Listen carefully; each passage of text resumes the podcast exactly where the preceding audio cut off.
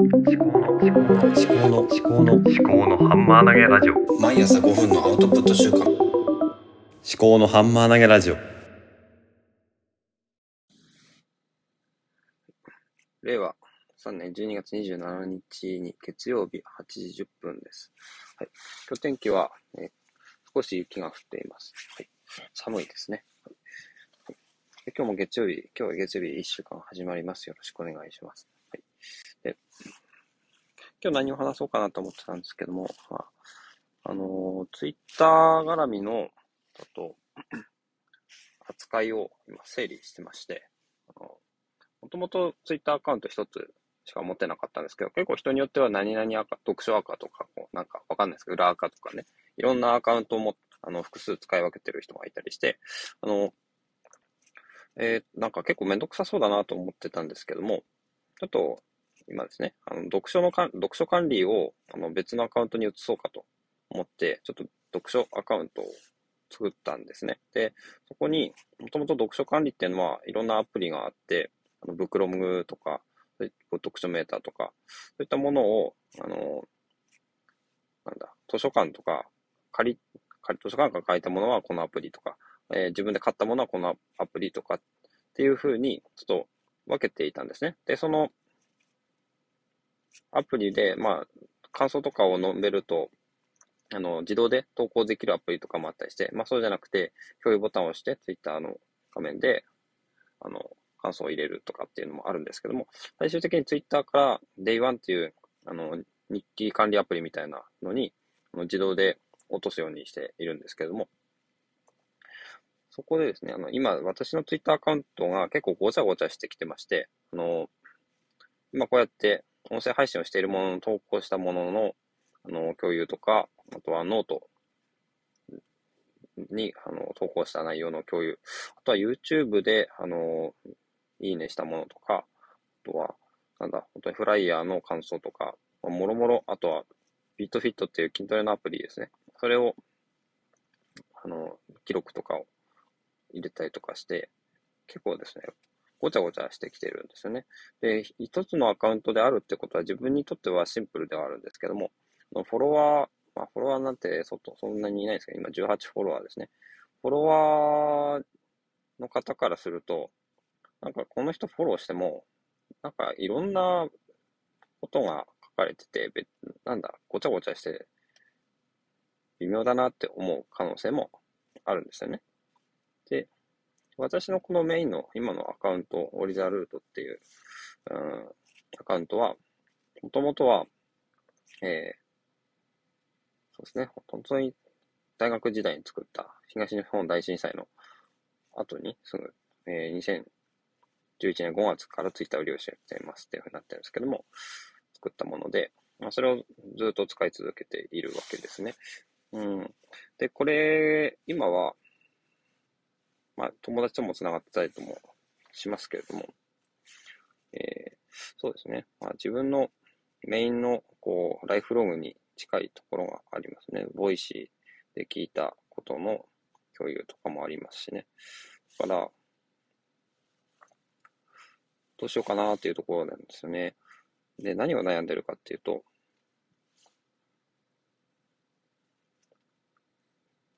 やっぱフォロワーに分かりやすくしたいっていうのと、あと自分がこのアカウントを見て、後から見て、なんか分かりやすくしたいっていうのもあるんですね。だから、で、アカウントをいくつか使い分けることができるっていうことで、買い物したものと読書、買い物と読書とメインのアカウントっていうふうにみっつに分けたんですね。で、それを今、その、この使い方っていうのを、このマインドマップを作れるアプリで、ちょっと整理をしているところです。整理をして、でそれでその内容を、ツイッターのアカウントに反映してみて、どうなのかな、なんか、いい方法ないかなっていうふうに、ちょっと、検討していきたいと思っています。はい。で、あと今、考えてるアカウントは、まあ読書ですね。買い物ふたつは作ったんですけど、あと音楽ですね。あの、Spotify で、あの、保存した音楽とか、そういうのもちょっとライフログ的に撮ってあるんですけども、ツイッターに。それもちょっと毛色が違うんですよね。あの、普通のアウトプットとは。本当に自分のライフログ的なもので、あの、デイワンに残すために、あの、やってるようなもんなんで、それは、あの、別のアカウントにしようかなと思うんですね。あとは、メインアカウントでは、まあ、おさのジョージとか、そう、私の、まあ、本当のライフワーク的なところに、まあ、ネットでの、いろんなインプットしたもののアウトプットとか、そういったものにしていきたいなと思ってます。はい。で、今、だいたいごふんぐらい過ぎたところなんですけど、今ちょっと考えてるのはそういったところですね。はい。あと、まあ、何か、考えていたことがあるんですけれども、何だったかな。そう。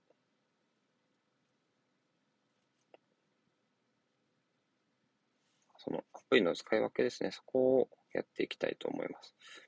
うん、はい。で、ちょっと、ちょっとあれだな、あの本本のことをお話ししようと思いますね。で。平日いつかかんあるんで、あの、にしゅうかんで、あの、とおかですね。で、あの、図書館の本をにしゅうかんにいっかいじゅっさつ借りられるので、まあ、いちにちいっさつ平均で話をできれば、あの、